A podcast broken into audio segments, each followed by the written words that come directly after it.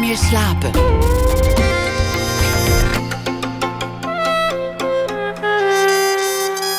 Met Atze de Vriezen. Welkom eh, bij Nooit meer slapen. Met uh, theatermaker Marjolein van Heemstra gaan we straks praten over de documentaire Chris the Swiss. Die is op het ITVA te zien. Een hele persoonlijke film. En Marjolein van Heemstra weet als geen ander hoe het is om uh, je familiegeschiedenis te gebruiken in je werk. En u hoort daarna ook nog deel 1 van de podcast Gerrit. En er is natuurlijk maar één beroemde Gerrit in Nederland. De beroemde Utrechtse architect Gerrit Rietveld. Nederland is een openluchtmuseum voor zijn werk. En wij gaan onderzoeken wat hem nou zo bijzonder maakt. En het komende uur heb ik eerst tegenover mij zitten fotograaf Stacy Samidin. Toen hij net begon met zijn carrière als fotograaf... stelde hij zichzelf een doel. Hij wilde de beste gangfotograaf van Nederland worden. Dat klinkt uh, redelijk eenvoudig doel. Want hoeveel mensen zijn er nou bezig, net als hij, met het fotograferen van straatcultuur. Van mensen die aan de rand of over de rand van de maatschappij leven. Maar vergis je niet, Stacy Samidin is echt heel erg ambitieus. Dat doel van hem dat groeide namelijk uit tot zijn levenswerk. Het heet inmiddels Societies. En daarvoor fotografeerde hij subculturen op notoire plekken in de banlieues van Nantes, in de bekende zwarte wijk Compton in eh, Los Angeles en in de achterbuurten van Nairobi. Verder van huis kun je bijna niet komen. Hij bracht, uh, het bracht hem op de radar van het Rijksmuseum. En dat vroeg hem om zo'n reportage te maken over het Nederlandse café. En dus ging hij weer op pad met zijn camera. Hij legde mensen vast, maar vooral ook hun thuishonken. Van een traditioneel Jenevercafé in Amsterdam tot een uh, shisha-lounge in Rotterdam en een clubhuis van de motorclub Satudara. Welkom, Stacy. Dankjewel. Um, uh, je bent op, uh, op, op kroegentocht geweest en ja. uh, dat is geëindigd in het Rijksmuseum. En ik was daar van de week en ik liep een beetje zo langs een tentoonstelling over de 80-jarige oorlog en langs de Hollandse meesters. En ineens was ik in een soort van zilveren ruimte waar jouw ja, werk hangt. Het was echt een beetje een andere wereld. Dat was ook de bedoeling, denk ik. Ja, het is ook heel anders. Ja, toch? Het, is, het, is, het Rijksmuseum is heel klassiek. En nu kwam er iets heel anders in.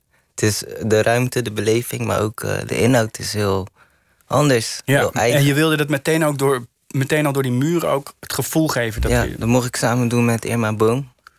En dat was ook een hele eer om te werken met iemand die zo goed is in haar werk en haar vak. En het ook zo beaamt. Dus dat vond ik ook super tof. En het is verrassend, vernieuwend. Als we het even heel simpel stellen, ben je op kroegentocht geweest. En uh, uh, ik, ik ben ook wel eens op kroegentocht geweest. En het leukste wat ik me dan herinnerde was dat ik een keer per ongeluk binnenstapte bij uh, een kerstfeest van de carnavalsvereniging. En ik herinner me nog dat daar boven de bar een bord hing en er stond op één muntje 2,50, twee muntjes mm -hmm. 5 euro. En dat ging door tot 100 muntjes. En dat vond ik ja. zo mooi, had ik nog nooit ergens gezien. Dat detail bleef mij bij. Ja. Wat voor detail schiet jou nu te binnen van al die cafés waar je binnen bent gelopen, waarvan je dacht: oké, okay, dit is zo'n mooi beeld. Dit is iets wat ik nog nooit ergens heb gezien. Uh. Dit is mijn beeld. Dit moet ik vastleggen. Er zijn. Ik heb verschillende mooie, mooie beelden gemaakt. Voor elk dan op een andere manier heel erg mooi. Maar welke mij nu heel snel te binnen schiet, is eigenlijk uh, niet een café, café, maar de jongens in de auto. De jongens in de auto. Op de Witte de Witstraat de in Witte Rotterdam, de denk ik. Dat je in een cabriolet. Ja. Heel realistisch, heel uh, op het moment. Bijna ja, iconisch. Ja. Dat beeld blijft me heel erg hangen. Het is een, het is een beeld in de Witte de Witstraat. Ja, zwart op straat. Volgens ja. mij is het een hele zomerse dag als ik het zo zie. Ja, ja, ja. Open dak, de auto. Vier unieke, identieke, mooie jongens. En dan pats. Kende je die jongens? Of was nee, het gewoon puur niet. toeval het was, dat je stond op die toeval. hoek? Ja, ja, ja. Ja. Ja. Het is wel een plek waar je volgens mij zelf uh, regelmatig komt. Een van mijn lievelingsplekken in. Rotterdam. Ja. Waar ik dan, als ik wil wat, uh, wat ga drinken, dan ga ik daar wat drinken. Wat is dat voor straat? Eigenlijk centraal.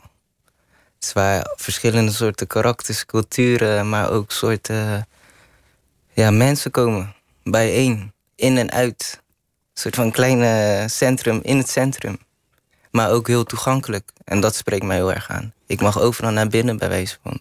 Ja, dus daar, er is daar geen, echt geen enkele drempel. Uh... Nee, je kan alles doen. Je kan van boodschappen tot en met wat drinken, daarna wat eten, daarna vergaderen. Je kan er werken. De omgeving is heel erg uh, karakteristiek, heel mooi. Heel authentiek, ook het stukje Rotterdam. Als je naar boven kijkt, wat heel erg anders is. Wat zie je als je boven kijkt daar? Het oude Rotterdam. Er is daar wat gespaard gebleven. Ja, wat je hebt bijvoorbeeld in Amsterdam, dan zie je overal zie je het oude. En dat heb je dan daar ook. Je hebt die foto gemaakt eigenlijk voor de deur Ja, van de. Je, je gaat naar de kroegen natuurlijk, eh, Ja, ja, ja. maar je, dat is voor de deur genomen. En het lijkt me ook geen toeval, want ik ken die straat een klein beetje. Het gebeurt daar op de een of andere manier ook op straat. Het gaat om mensen die heen en weer lopen van plek naar plek. ja, het is ook een plek waar mensen zich willen laten zien. Is dat zo? Ja, ik denk het wel. Het is wat ik zei, een centrale plek. Er kunnen auto's doorheen rijden. Dus als het druk is, dan laten mensen ook zien wat ze kunnen rijden en hoe ze eruit zien. Het is toch wel een plek waar je even verzamelt voordat je ergens anders heen gaat misschien. En er gebeurt heel veel, wat ik zeg. Er is heel veel beweging. En dat moment, ja, hoopte ik daar te krijgen. En op, dat moment zie je de jongens en je slaat meteen toe met je, met je camera. Ga je daarna nog met die jongens praten? Leg je uit wat je nou eigenlijk aan het ja, doen ja, bent? ja, ja, ja, tuurlijk. Allereerst zeg ik dat ik eh, heel erg dankbaar ben dat ze eigenlijk heel mooi op het beeld staat, zonder dat ze het weten. En daar bedank ik ze voor. Ja. En Het- geluk heb ik, zeg maar, dat ze mij ook kenden. Ze kenden jou al. Ja, ja, ja, van het beeld. Dus het was ook heel gemakkelijk van, ja, dankjewel, andersom. En zo ja, begon het gesprek natuurlijk. Is dat een van de eerste dingen geweest die je voor deze serie fotografeerde? Want je Nee, kan me voorstellen een dat je van de laatste. Ja? Dit was begint een niet van de thuis, laatste. zeg maar. Nee, ik begon niet thuis. Ik ging juist eh, aan de buitenkant van Nederland beginnen. Gewoon letterlijk aan de Ja, rand. heel- Want je bent heel- echt op de rand geweest. Er is één café in de buurt van Breda. Ja, wat letterlijk op, de grens is. Ja, waar, waar de... Dat lijkt me echt een rare grens- plek. Ja, ja, raar. Ja, heel mooi. Voor mij heel bijzonder. Ik ben daar nooit geweest. Maar het meest bijzondere was dat de grens door het toilet liep van de heren en vrouwen. Daar werd het door onderscheiden. En dat vond Gewoon ik... letterlijk dwars door het... Ja, als je, als, je, als je naar de herentoilet ging, was je in België. Als je naar de vrouwentoilet ging, was je in Nederland. Maar ook het paard wat ik daar tegenkwam. Super mooi. Een paard met een grote snor. Het café was ook een ode bijna aan de stal die erachter zat. een, le- een levend paard. Ja, een levend paard. Wat ook weer een heel mooie reflectie was van iets heel bijzonders. Wist je dat, dat dat paard Nee, daar nee, was? nee, nee, totaal niet. Daar maakte ik wel kennis mee naar, naar de volgende bezoeken. Want ik maak wat bezoeken voordat ik eh, ook het beeld ga maken. Het is niet zo van je loopt met je camera binnen en je, Nee, totaal niet. maakt meteen dat beeld. Nee, kijk, de fotografie is voor mij een middel om te praten. Eigenlijk noem ik het ook de 10%. 90% is echt eh, het bewegen, het ontmoeten van de mens. En daarmee ook een soort van vertrouwen te winnen om veel verder te komen dan alleen maar hallo zeggen. Maar hoe begin je dan? Want je loopt zo'n café binnen Ja. en dan... Dan begin ik eigenlijk te Hallo zeggen hallo. ja. ja, ja. Heel, heel, heel menselijk. Het groeten. Daar begint het eigenlijk al. Het breken van eh, ja, de eerste impressie. En dan begint het verhaal. Wat heb je over dat café, behalve dat ze een paard hebben? Mhm. wat, wat, wat is er over te leren? ja, het, het authentieke. Voor mij in eerste instantie is eh, het mooie te zien wat ik eigenlijk nooit zou zien als ik daar nooit naar op zoek zou gaan. Ik zou nooit bij wijze van op zo'n specifieke plek kunnen komen. En dat vind ik steeds mooi. Steeds een stukje andere soort normen en waarden wat ik leer kennen bij een ander soort mens. Maar ook een ander soort mens leer kennen. Die een heel ander soort eigen wereld heeft gebouwd. Ja, dat eh, vind ik heel mooi. Je bent eh, van, eh, van Breda naar Friesland gegaan. Daar, Mhm. daar heb je een Indonesisch café Ja. Gaia Indonesië. Iets, iets wat je zou verwachten in misschien Den Haag Ja, ja, ja, of eh, heel erg in Rotterdam of zo. Maar Ja, ja. echt aan de rand van Friesland. Dat is ook super mooi. We kwamen daar, allereerst wisten we ineens waar we in eh, terecht kwamen. Het was alleen maar niks om ons heen. er was helemaal niks om ons heen. En tot we op een dijk kwamen in, eh, in de Westhoek. En in een heel klein, eh, ja, een klein een boerderijtje, wat in eerste instantie zo leek, bleek van binnen een hele mooie Indonesische eh, ja, sfeer te hebben. Met echt letterlijk allemaal beelden en eh, spullen uit Indonesië. En er werd ook geen muziek Geen gedraaid. fake dingen, maar echt... eh, Ja, gewoon het echt. Er werd geen muziek gedraaid. Je hoorde alleen maar de klinks van het hout, de gamelan tegen elkaar zo. Bam, bam. Ja, heel mooi. Dat, dat- ja, dat deed mij veel. En dat is waarom ik ook dat koos. Buitenom dat het, dat het natuurlijk in Friesland lag. Wat je niet zou verwachten in eerste instantie. Ik kan me voorstellen, je hebt zelf ook Indonesische roots. Ja, Dat, dat, daar appelleert natuurlijk ook aan je. Maar Ja, het is wel gek om dat element van je, wat je zelf zo goed kent, lijkt me op zo'n plek tegen te komen. ja, heel mooi zelfs. Maar ook de eigenaren. Wie en waren hele, hele Agus en Cor. Een hele warme, maar ook in de foto, als ik heel lang naar het beeld kijk, dan voel ik nog steeds een soortzelfde energie als wat ik daar kreeg. Het hele stille, rustige, ja, toch het Indonesische karakter. Gek eigenlijk, ja. Je, je, je bent dus veel in Rotterdam geweest ook. Rotterdam is echt je stad, hè? Ja, die heb ik bewaard tot het laatst. Want je wist wel precies waar je moest zijn, lijkt me daar. Of ben je daar ook op plekken ik- geweest waar je nog nooit geweest was? Ja, bijvoorbeeld Salinas. Eritreaanse café op de binnenweg. Ik kom heel veel op de binnenweg. Is bijna niet, eh, ja, daar kan je bijna niet omheen gaan. En eh, toch ben ik daar nooit geweest bij Salinas binnen. En ook daar werden we heel erg warm ontvangen. Leerden we kennis maken met de cultuur, met de muziek. Maar ook zijn omgeving. Een soort mens, toch weer heel anders. Eigenlijk een wereld binnen een hele drukke wereld. Ik was eh, in dat Rijksmuseum en ik, heb- ik ben die hele... al die gangen weer eens even doorgedwaald. En dan kom je langs alle 17e eeuwse meesters... en de schuttersportretten van Ja, Rembrandt en Hals. ja.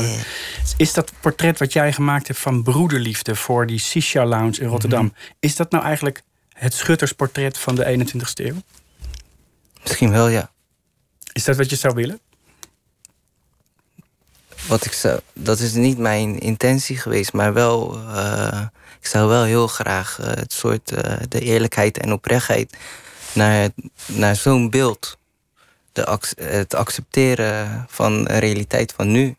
Ik wil daarmee eigenlijk zeggen dat deze eeuw ook een nieuwe vorm heeft aangekregen, een nieuwe soort mens is geboren, een soort nieuwe renaissance waarin we leven, waar alles nu heel erg aan het verschuiven is. Het beeld wat we als eerste instantie hadden over mensen hier die in Nederland wonen, dat verschuift heel erg. Het raakt nu heel erg open. Dan heb je het over mensen vanuit verschillende culturen... Ja, die ja. hier hun eigen plek veroveren. Zeker. Een soort andere nieuwe identiteit. Ik vind dat wij nu als Nederlanders heel erg aan onze identiteit zitten te bouwen. En dat heel erg ook eh, op een positieve manier. En soms intimiderend omdat het nieuw is. Maar toch heel mooi. En belangrijk. Dat vind ik. Ik vind het heel belangrijk dat ik eh, de kans heb gekregen om verschillende soorten mensen te laten zien. Ja, die samen het café vormen. Daarom zeg ik ook, het café is bijna een mens voor mij nu. Ik, ik las ergens in de omschrijving van de tentoonstelling... dat het ook ging om het feit dat het café verdwijnt. Het Hollandse café verdwijnt. Mhm. ik, ik vroeg me af eigenlijk waar dat idee vandaan komt. Want cafés zijn toch overal. En Ja. Heb jij het gevoel dat het café aan het uitsterven is? Het café als, als titel niet. Zeker niet. Wat ik wel ben tegengekomen is dat eh, enkele sluiten die ik heb eh, kunnen portretteren. Maar ik ben daar ook niet mee bezig geweest. Maar cafés openen en sluiten voortdurend, toch? Ja, ja, Dus- precies. Het krijgt gewoon een ander soort nieuwe jas. Wat ik zeg, er worden steeds nieuwe soort mensen geboren. Maar dus ook nieuwe soort identiteiten. En sommigen gaan niet weg omdat het moet, maar omdat ze gewoon een ander soort eh, iets kiezen. Een ander soort weg. Dat Rijksmuseum, dat is toch wel fascinerend als je daar doorheen loopt... en je kijkt naar jouw, Ja. ten- jouw tentoonstelling ten opzichte van al die andere dingen die je daar ziet. Er was een, nu een hele grote tentoonstelling over de 80-jarige oorlog. Klopt. Daar liggen alle ja, resultaten van heldendaden en eh, van uit de Nederlandse geschiedenis liggen daar nog. Het lijkt ook wel een beetje, met alle respect voor het museum, alsof alle discussies over het in de context plaatsen van koloniale tijd Ja, en dat soort dingen. En, en of onze zeehelden van, van weleer nog wel moet, of daar niet een alinea bij moet. Mhm. Dat is niet gebeurd daar. Mhm. Hoe, hoe kijk jij daar dan tegenaan? Want jij presenteert een totaal ander beeld dat heel multicultureel is en Ja, dat. Waar, waar wat wel van nu is. Ja. Daar kan ik heel erg eerlijk in zijn. Het werk wat ik maak is eigenlijk een directe weerspiegeling van mijzelf. Dat is mijn eerste intentie. Alles wat daaromheen wordt gebouwd, is eigenlijk een reactie op het werk wat ik maak. En daar heb ik zelf geen invloed op. Dus ik hoor bijvoorbeeld nu opeens ook, naast dat heel veel mensen het een eh, heel mooi beeld vinden, waar we het net over hadden, heel iconisch beeld vinden, maar ook een hele politiek geladen beeld vinden. En dat is het voor jou eigenlijk in de basis helemaal niet. Het is gewoon wat je ziet. Nee, zeker niet. Maar het zet me wel eh, tot denken aan. Want dat is juist het mooie aan het maken van beeld. Dus eigenlijk is het zo dat door, door jouw werk in een andere context te plaatsen waar het tot nu toe nog nooit geweest was, ga je zelf weer anders naar je werk kijken. Ja, zeker. Ja, ik krijg verschillende soorten antwoorden. Op een hele eerlijke en oprechte manier wordt dat ook gevraagd, omdat het gewoon realiteit is wat ik fotografeer. Wat is je bijgebleven wat mensen tegen je gezegd hebben? Ja, dat politiek. Ja. Zeker nu het ook actueel is, bijna. Het gaat alleen maar over waar we het nu over hebben. Dat gaat notabene alleen maar om plekken waar mensen een biertje drinken, eigenlijk. Ja, het gaat veel verder nu. Dat is raar, toch eigenlijk? Het is zoals wij nu... Misschien ook omdat ik het benaderd heb als een mens, het café. En wat me wat dat betreft ook opviel, je hebt inderdaad op heel veel foto's staan helemaal geen mensen. Ja. Het zijn juist de plekken. Er staat Ja, ja. een café met bolletjes waar, je weet dat mensen daar van wielrennen houden. En daar hoef je niet eens de mensen voor te zien die daar binnen zitten, als het ware. Klopt. Uh, maar wat me opviel, er is, ook- er, wordt, er is ook een podcast gemaakt. Het Mhm. idee is dan natuurlijk dat je naar die tentoonstelling gaat kijken... en dat je dan tegelijkertijd luistert naar jouw uitleg. Ja. En het viel me op dat het daarin voortdurend ook ging over die drempelvrees. Over hoe, hoe word je dan ontvangen. En alsof dat heel eh, gek is. Heb, hoe, heb jij zelf die drempelvrees erva- ervaren? Op het moment dat je die plekken binnenkomt die echt anders zijn dan jezelf? In realiteit eigenlijk was alles, werd ik supergoed ontvangen door iedereen.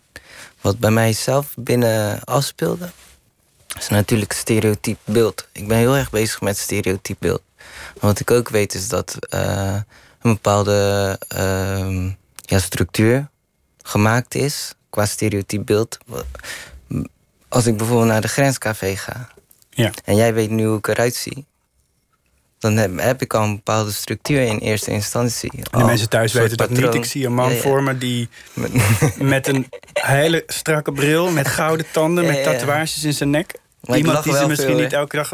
je lacht wel veel. Ja, ja, ja. Je ziet er niet boosaardig uit, nee. Nee, nee, maar nee, inderdaad wel bepaalde elementen waarvan mensen denken... oh, wat, Ja, ja, het is, het is apart dat er nu iemand die wij nooit zien, überhaupt helemaal bijvoorbeeld ook in de Westhoek Ja. of in Veilen of iets. Er komt opeens een vreemdeling. En zonder camera nog wel. ja, want die laat je in eerste instantie... zit die, heb je hem niet eens dat. bij je. Ik heb geen fotograaflabel boven mijn hoofd. Gewoon Stacy. Hoe En lang duurt het dan voordat je aangeeft... van je komt eigenlijk om een foto te maken? Eigenlijk gaat het eh, heel eh, organisch, gaat vanzelf. De mensen vragen natuurlijk wat ik doe. En het enige wat ik doe is eigenlijk eh, beeld maken. Maar wat dat betreft eh, eh, is die drempel bij een café in eh, Limburg of in Friesland Mhm. natuurlijk lang niet zo hoog als voor het werk dat je eerder hebt gemaakt. Ja. Je, hebt, je bent echt naar wijken getrokken waar die in het nieuws zijn geweest, waar, Mhm. waar veel om te doen is, waarvan iedereen weet, daar kun je niet zomaar heen. Eh, die drempels lijken me veel hoger, toch? Eigenlijk zijn ze allemaal voor mij hetzelfde. Omdat het niet nooit mijn wereld is waar ik instap. Het is altijd, ik verdeel mijn wereld ook altijd in drie. Ik heb mijn eigen wereld. Die is echt veel anders en unieker dan elke andere wereld. Dan heb ik de wereld van het onderwerp. En dat bedoel ik, ik ga naar het café wat ik niet ken. Dat is die wereld, daar moet ik instappen. Dus ik ga de deur binnen en maak dan kennis. Wat we eigenlijk doen is een heel normaal gesprek als mens... waardoor ik vertrouwen kan winnen. En dan ook veel verder kan gaan fotograferen... dan alleen het eerste moment bij wijze van. Dan is de, de mogelijkheid om ook naar buiten te gaan. Maar dat ga ik niet alleen doen, dat ga ik samen doen. Dat is de, de wereld om ons heen, het hedendaagse. En daardoor is het voor mij steeds weer verrassend en vernieuwend. En steeds weer een nieuwe les. Omdat ik steeds weer in een ander soort wereld kom. Ik heb thuis bijvoorbeeld ook geen tv. Dus daardoor sluit ik al heel erg af van... Ja, te mixen Dus met op het ene moment probeer je juist grenzen te doorbreken. Tegelijkertijd sluit je de deur voor die buitenwereld. Ja, ook om het onderscheid te laten zien. Soms moet je... eh, dat is eigenlijk jouw, jou- jouw geluk. Je bouwt je identiteit. Ik wil heel graag weten wie ik ben. Zonder, zonder enige invloed van buitenaf. Dat is waarom ik ook bijvoorbeeld analoog schiet. Of heel veel mensen schiet. Omdat ik me in zelf her kan herkennen. Het is eigenlijk de enige echte, echte één seconde in het leven... waarin ik mezelf kan lezen. En dat klinkt heel zweverig. Maar als ik 300 verschillende mensen heb gefotografeerd... en dat kunnen gangs zijn, maar dat kunnen ook een stel oude oma's zijn... maar allemaal met een hele sterke eigen karakter... dan heb ik 300 verschillende soorten karakters... waarbij ik me echt heel goed voelde en het vertrouwen kon winnen. Dus blijkbaar iets mee een connectie kon hebben... en daardoor kan aflezen wie ik dan in het echt ben. Zonder dat ik hoor wat iemand anders van mij vindt. En dan, dan, dan leer je dus eigenlijk ook iets, iets over jezelf. Maar even over, ja, Ja. Je, je, je- hebt het zelf eh, gezegd, ik, ik wil graag gangs fotograferen. Mhm. Ehm, dat klinkt eh, angstaanjagend. Wat is voor jou, wat, wat is een gang? Ja. Wanneer is iets een gang? Want, Ja. er- want waarschijnlijk zijn mensen ergens vriendengroepen, dat worden Mhm. gangs, of Ja. is misschien hetzelfde. Ja. ja, eigenlijk is het heel simpel. De Vandalen zeggen dat gangs een groep vrienden of een groep mensen zijn die ongeacht bloedverwant criminele activiteiten begaan. Dat zijn gangs. Maar wat ik doe zijn societies. Societies zijn geen gangs meer. Nee. Bij gangs denk je al heel snel aan jongens met een zakdoek en een wapen. Maar je hebt zelf wel dat woord in de mond genomen, gangs, Ja, toch? zeker. Dat was en nu het- heet het societies. Ja, dat was in het begin. De periode waarin ik eigenlijk voor het eerst kennis maakte met fotografie. Ja. En nog geen kennis had gemaakt met echt de wereld. De wereld van de academie, de wereld van de museums, de wereld van nieuwe mensen. Die kende ik toen de tijd nog niet. Dus ik eis het toen ook. Ja, Dus de eerste subculturen die je kende, waren die dicht bij jezelf. En dat waren plekken die zich, mensen die zichzelf gangs noemden. nee, die zo werden genoemd. Zo werden genoemd. Ja. Moet je voorstellen dat de mensen waarin, waarin ik fotografeer... eigenlijk ook geen kennis hebben van de buitenwereld. Niet op zodanige manier dat zij kunnen zeggen dat zij eh, die manier bezig zijn. En soms ook niet kunnen. Alleen ik focus mij niet op dat, soort- op, op ja, dat punt. Ik focus me op veel meer. Eigenlijk op die jongen zonder die stereotype eh, attributen. In eerste instantie had je dus ook eh, echt wel sterk een focus op inderdaad die mensen die ook Mm. criminele acti- activiteiten hadden. Je, je, je laat ook wapens zien. Ik, Ja. ik vraag me dan ook af, willen die mensen zelf ook graag dat laten zien? Willen ze z- zich zo laten portretteren? Mm. Of is dat, eh, is dat een extra schroom die je over moet? Ja, is ook een organisch iets geweest. Kijk, als je heel goed naar mijn levenswerkse societies kijkt, dan zijn er ook verschillende tijdsvlakken. Ik noem ook de hele tijd dat het over, eigenlijk in principe over mijzelf gaat. En dat is ook die tijdsvlak. Het begin waarin ik fotografeerde, was eigenlijk mijn eerste voetstappen in de, ja, het hedendaagse, wat ik nu ook ken. Waarin ik nu normaal kan praten. Maar dat kon ik toen de tijd nog niet. Later met de academie werd het meer eh, visuele antropologie. Toen kwamen meer portretten in beeld. En nu is het vooral over het hedendaagse. Nu, Dat werd echt een stap in je carrière, maar ook in je leven als het ware. Een het, heeft, het heeft me letterlijk opgevoed. En nog steeds. Is het straatleven wat dat betreft een soort vacuüm? Waarin je alleen maar, eigenlijk alleen het straatleven zelf bestaat? Wat bedoel je daarmee? Nou, je zegt, eh, mensen weten, mensen, misschien als je, Mhm. wat je over jezelf zegt, je weet eigenlijk niks anders dan de wereld om je heen. Ja. En niet de buitenwereld. Dat is iets anders. Ja. Dat is iets waar je geen toegang toe hebt, als Ja, het ware. Die deuren zijn nog dicht allemaal. Ja, zeker. Mijn probleem is dat er niet naar mij geluisterd werd. Door niemand. Of door, door wie werd er niet naar je geluisterd? Door de, voor mij toen de tijd niemand. Behalve mijn familie en de vrienden. En de mensen die ik dicht bij me had. Dat was het toen de tijd. Totdat ik eigenlijk in aanraking kwam met andere jongeren. Die met hetzelfde probleem als ik liepen. En dat opende mijn ogen. Wat voor problemen waren dat dan? Het was stoeien. Ik was het stereotype beeld. Ik wou heel graag. Ik had dromen. Maar ja, wat je zegt, dromen zijn, waren bedrog voor mij. Al probeerde je het. Het is heel moeilijk om ehm, ja, iets te willen als het er niet is op dat moment. Kijk, toen de tijd was het nog niet zo heel erg open. We waren in de groei naar, naar waar we nu zijn. Waarbij we echt de wereld leren kennen. Ook al was dat toen de tijd was dat, ja, was heel anders. Wat was het dan anders? Er was niet zo'n groot netwerk. Er was niet zo'n groot inzicht op de wereld. Je wist niet zoveel van de andere kant. Tenminste, ik niet. Wat is het verschil nu? Hoe komt dat? Internet. Ja, social media. Ja. Heel makkelijk. De wereld wordt steeds kleiner. En hoe werkt het dan bijvoorbeeld als je in Nairobi rondloopt? Ja. Is dat daar ook zo? Is het daar ook opener? Of, Nee, of kom je daar in een totaal andere wereld terecht? Ja, een totaal andere wereld. Maar ook weer niet. Waarom wilde je daarheen? Ik werd eh, toen tijd ge- gevraagd om daarheen te gaan. Ik maakte kennis met eh, twee eh, jongens uit de achtersta- ach- of achterbuurt, achterbuurt Sloppenwijk, Matar. Super mooi. en David, heten hun. En Kiki. Wat was zo mooi, die wijk? Of? Ja, de wijk. Dus, kijk, het, natuurlijk, het maakt mij bewust. Het is zo dichtbij. En kijk waar ik bijvoorbeeld in leef. En daar was ik een maand. En mocht ik ook een maand in die wijk met deze jongens zijn. Dat was een hele eer en vertrouwen. En het opende mijn ogen gewoon. Er werd gezegd tegen mij: je moet eens kijken hoe mooi de wereld kan zijn. Het is een heel klein eh, stukje tekst, maar dat heeft mijn hele leven bijna veranderd. Wat, wat trof je daar dan aan? in die maand? Wat heb, wat heb je gezien? Een andere mens. Zo. Een hele uh, eerlijke, nog oprechte mens. Echt een mens die, uh, ja, dat voor mij persoonlijk. De jongens die ik aan mocht kijken in hun ogen. En de omstandigheden waarin zij leefden op dat moment. Dat deed mij zoveel. Ik herkende, ik, ja, dat, dingen. Ik hoorde altijd heel veel over Afrika. Er is moord, er is oorlog, er is onbereikbaarheid. Achterstand, ja, ja, mensen hebben geen idee. En natuurlijk is het daar zeker. Maar dat moet, moest mij niet weerhouden om, om de angst te zijn om daarheen te gaan. Toen de tijd. Want dat speelde wel heel erg. Mensen zeggen gewoon, je moet dat niet doen, toch? Dus is gewoon andere, tuurlijk. Mensen zeggen dat, maar ook... Is dat, is dat, een, is dat overdreven? Eh, dat het zijn toch gevaarlijke plekken waar, je, waar je heen gegaan bent? Ja, zeker.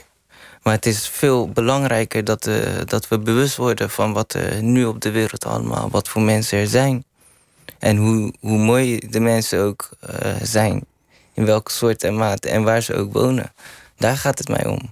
Het fascinerende is, we hebben het over drempels en deuren die alles niet mm. open gaan. En eh, je, je, zei ergens in een interview dat toen je die tentoonstelling, die, die expositie aan het maken was in het Rijksmuseum, dat je op een gegeven moment door een supposter van beveiliger werd aangesproken van hé, hey, wat doe jij hier? Mm. Daar val je als het ware op van je bent niet een typische Rijksmuseumfiguur. Tegelijkertijd, als je bij wijze van spreken in, uh, in een eh, banlieue in Frankrijk gaat... en je loopt daar met jouw uiterlijke, jouw gouden tanden, et cetera... dan val je misschien juist weer minder op. Dan gaan de deuren misschien weer, minder, weer sneller open dan voor pak een beet mei. Of is dat... Ja, eigenlijk niet zozeer. Nee? Je moet zo zien dat ik dan eigenlijk uh, net zo hard opval. Ik ben dan ook een buitenstaander, zeker zo jongen die er zo uitziet en dan in een banlieue loopt. Voor mij ben je dan direct herkenbaar als een vreemdeling. Waarom? Omdat ik niet uit die buurt kom. Ik kom in buurten waar de, de, de dichtheid waarbij mensen naast elkaar leven heel, heel sterk is. Waar families groter zijn dan alleen maar bloedverwanten. En daardoor herken je eigenlijk vreemdelingen heel snel. Iedereen kent elkaar, iedereen herkent elkaar. Ja, ja, ja, de identiteit wordt ook heel, heel, heel esthetisch gedragen. Ja, ja. En dat is natuurlijk ook iets wat je volgens mij echt heel erg wilt laten zien. Ook dat, dat die achterbuurten waarvan mensen denken dat gaat om geweld, gaat om armoede, gaat om achterstand, gaat om kansloze mensen. Zeker. Dat die een enorme esthetische waarde hebben. Dat ze mooi kunnen zijn. Mhm. Ja, vind ik ook. Ik vind mensen mooi. Zeker hun identiteit. En zeker in deze buurten waar ik kom, stralen die super hard uit. Is het ook een must? Als je in zo'n omgeving, in zo'n structuur zit, dat je, dat je die identiteit, identiteit extra wilt versterken? Ik wil wel dat mensen kennis maken met waar mensen normaal voorbij lopen. Dus ja. Wat me echt opvalt, wat je zegt van ik ga heel veel praten met mensen, ik wil ze mhm. echt leren kennen. En je zegt ook ik fotografeer analoog. Mm heb je dat altijd zo gedaan? Want we leven in een digitale ja, tijd. Ik Iedereen... zit ook digitaal, hè? Ja? Ja, zeker. Wat je zegt, we leven in een tijd waarin ook snel beeld nodig is. En bij analoog wil ik dat ook niet behandelen als snel beeld. Daar heb ik gewoon een tijd nodig waarin ik kan kennis maken. Maar maak je veel foto's? Elke dag. Maar voor zo'n serie, als je dan naar zo'n café gaat? Nee, helemaal niet. Eigenlijk is het eerste gevoel meestal de eerste klik. En dan ben ik heel snel ook klaar omdat het gevoel al heel goed zit dan. Dan maak je eigenlijk maar één of, of een handvol ja, beelden. één tot drie beelden. Dat doe ik niet expres, maar dat echt het gevoel op dat moment. Eén tot drie beelden? Ja. Dat levert je het beeld op waar je voor kwam?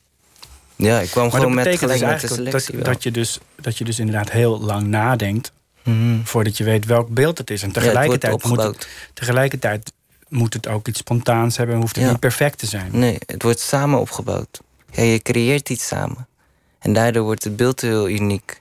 Maar ook een soort stukje zekerheid, want vertrouwen is één op één. Als ik jou twee jaar ken, dan weet ik in twee jaar hoe ik jou moet fotograferen. En jij weet hoe ik fotografeer. Nog even terug naar die, uh, naar die, naar die tentoonstelling die nu in, in het Rijks hangt. Mhm. Als je kijkt naar de mensen, want je hebt het net gehad over de plekken en hoe ze eruit zien. Mhm. Wat is voor jou een ontmoeting geweest die, uh, die je bijblijft? Op de tentoonstelling? Qua mens. Die van de mensen die je hebt vastgelegd. Oh, die ik heb vastgelegd. Ja. Wat me bij is gebleven. Ja, eigenlijk, zo, ja, ik kan heel moeilijk altijd eentje noemen. Maar eigenlijk Kik, de mensen, ja, die kwamen zelfs ook naar alle dagen van de openingen. Dus alle openingen. Ja, daar heb ik een heel goed gesprek mee kunnen hebben. Mensen die na afloop nog weer terug... Ja, ja, ja, ja, ja. Ja, zeker. Maar ook nieuwe mensen. Verschillende soorten en maten. Bizar. Echt uh, zoveel werelden bijeen.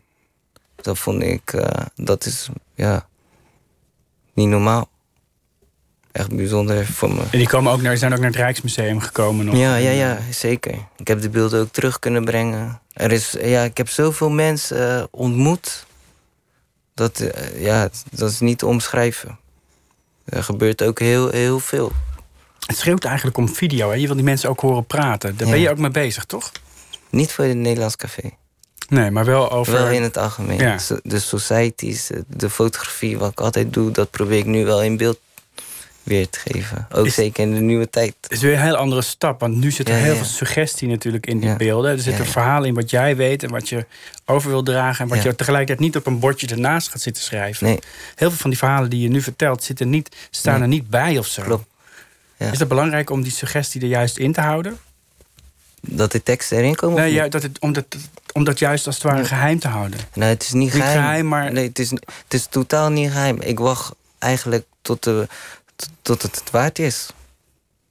Ik, ga societies, ik zou societies nooit in een kraakpand bijvoorbeeld tentoonstellen. Laat staan dan de, verhalen van de mensen erbij. Ik wacht op het juiste moment. En dat kan in een hele mooie boek of een hele mooie tentoonstelling. En daar wacht ik heel geduldig mee af. Omdat het vertrouwen en het verband wat ik met de mensen heb... zoveel van waarde is. En ook zo, eh, ja... Het is heel eh, intens. Ik kan er niet mee gaan gooien. Dat wil ik ook niet. Dat, is ook, dat doen met gooien met beeld, dat doen mensen maar op Instagram. Ja, precies. Je moet een beetje zuinig erop zijn. Niet zuinig, maar wel de waarde en respect ervoor hebben. Ja. Ja. We gaan eh, er even uit. We gaan naar het nieuws en we praten zo verder. Dankjewel, Ja, Stacey. Jij, dank je wel.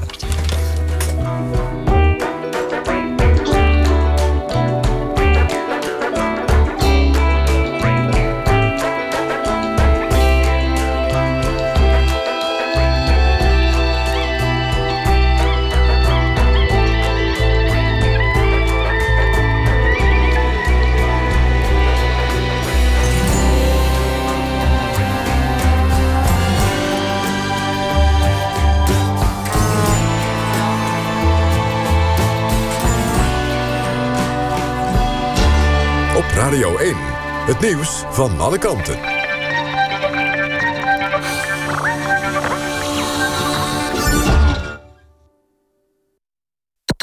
NPO.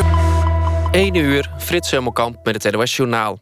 De ontbossing van het Amazone-regenwoud was het afgelopen jaar het grootst in 10 jaar tijd. Dat blijkt uit cijfers van de Braziliaanse overheid. Het afgelopen jaar is bijna 8000 vierkante kilometer aan bos verdwenen. Dat is een gebied iets groter dan de provincies Flevoland, Gelderland en Utrecht bij elkaar. Het kappen van bomen in het regenwoud is verboden... maar wordt toch gedaan door houthandelaren en lokale boeren... die zich steeds meer grond toe-eigenen.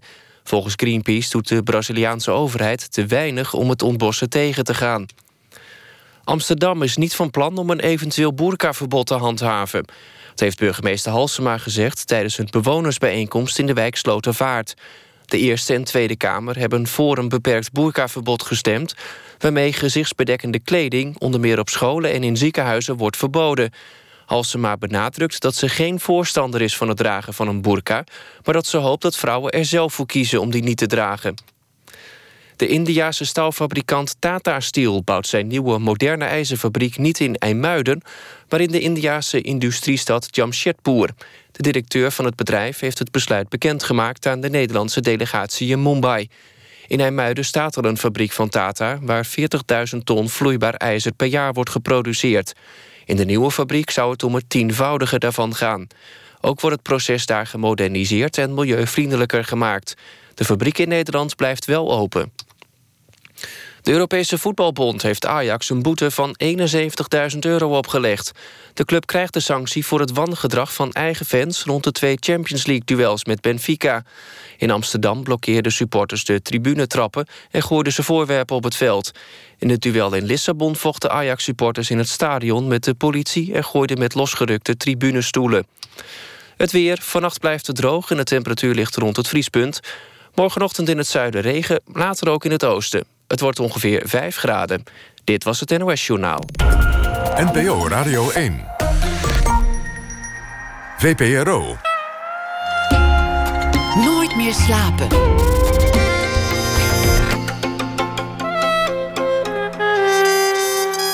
Met Atze de Vriezen. Welkom terug bij Nooit meer slapen. Tegenover mij nog steeds eh, fotograaf Stacy Samidin. Zijn tentoonstelling is te zien in het Rijksmuseum. Voor het nieuws hadden we het over die tentoonstelling... en over de ontmoetingen met mensen die hij had. En niet alleen in de Nederlandse cafés die in die uh, uh, serie centraal staan... maar ook in allerlei andere buurten over de hele wereld... Ja. waar mensen uh, weet je, aan de rand leven eigenlijk. Ja. Je, je, je, woont zelf in Rotterdam, bent er geboren en getogen. Hoe, hoe verhoudt jouw leven nou zich tot die mensen in die buurten waar je bent geweest? Hoe, hoe verhoudt zich dat? Ja, ik zie heel veel hetzelfde. Eigenlijk heb ik door het reizen leren, uh, ja, leren weten dat elk mens een mens gewoon is. Dat elk mens hetzelfde soort patroon heeft. Ieder mens staat op, noem het ontbijt. Ieder mens gaat overdag zijn ding doen. Dus overdag en gaat weer naar huis en naar bed. Alleen vullen we het allemaal anders in. Ja, je, straatcultuur is natuurlijk Ja. een ding wat heel erg centraal staat bij jou. Uh, als het in de media over straatcultuur gaat, gaat het heel vaak over treitervloggers en over hangjeugd en over lamlendigheid en over geweld. In hoeverre klopt dat beeld nou eigenlijk?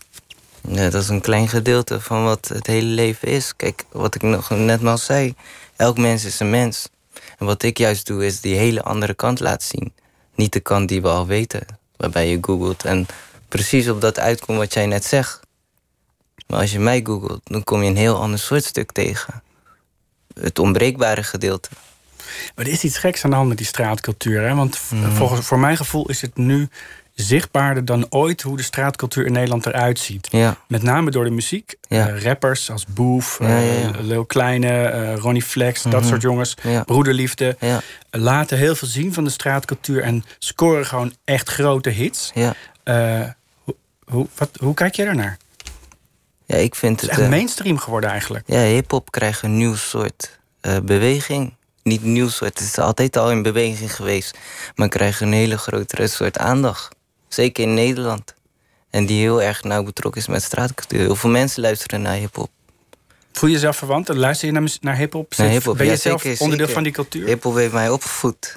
100%. Vroeger luisterde ik naar Nas, Tupac. Ja, dat waren mijn leermeesters ook. Rotterdamse jongens ook? Of, Ja, ik kende... of meer internationaal? Ja, meer internationaal. Ik ben wel van de old school. Maar zeker de nieuwe, de nieuwe stroom, new wave zingers. Ja, vind ik ook heel hard. Ik maak ook eh, eh, heel veel beeld voor hen. Is het zo, ja? Ja, Die, die New Wave, dat project, dat is het project waar onder andere Leo Kleine en Ronnie Flex Mhm. echt mee doorgebroken zijn naar een groot publiek. De popprijs ook voor wonnen. Een van de tracks op dat album wat toen uitkwam was No Go Zones. Mhm. Ging over achterbuurten in Nederland. En ik, denk- ik denk voor heel veel mensen heerste ook het gevoel van ja, jongens, echte ghetto's zijn er niet in Nederland. Ja, Dat was wel het gevoel wat men tot, tot, heel, tot eigenlijk heel kort voor kort, tot voor kort ja. wel had. Misschien nog steeds. Ja, Ja. merk je dat? Nou, ik merk het persoonlijk niet. Maar ik weet wel dat er een heel eh, vertekend beeld bestaat. Over eh, een achterbuurt. Of over de mensen die uit achterbuurten komen. Hoe Dat- ziet jouw beeld van die achterbuurt in Nederland eruit? In Nederland.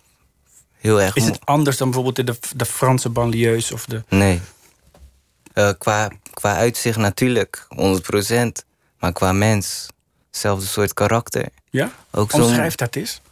is een heel eh, mooi eigen, ja, het straalt zijn energie, zijn karakter heel erg mooi uit in wie hij ook echt is.